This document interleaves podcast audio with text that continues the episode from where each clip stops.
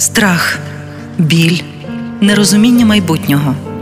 Саме з такими емоціями зустрічаються ті українці, рідні яких пішли захищати країну від ворога.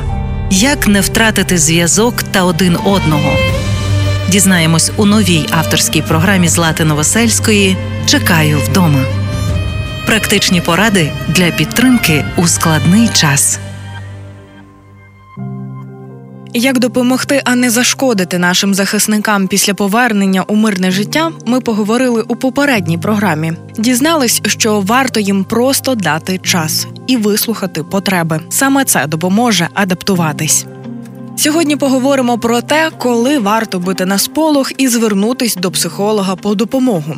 Після того, як захисник повернувся з фронту, перша і основна порада не поводьтесь з людиною як з маленькою дитиною. Не потрібно відсторонювати її від побуту.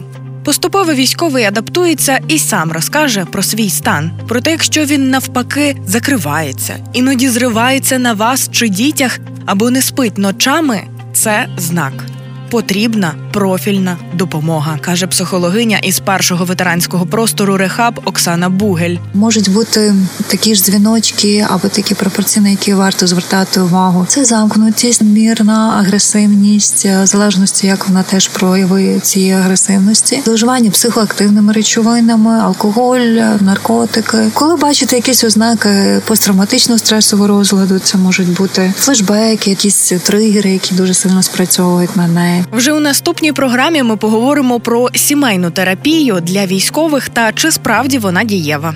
З вами була Злата Новосельська. Бережіть себе. Партнер проєкту мережа аптек ДС для учасників бойових дій в аптеках ДС діє постійна знижка. Дякуємо нашим військовим за захист.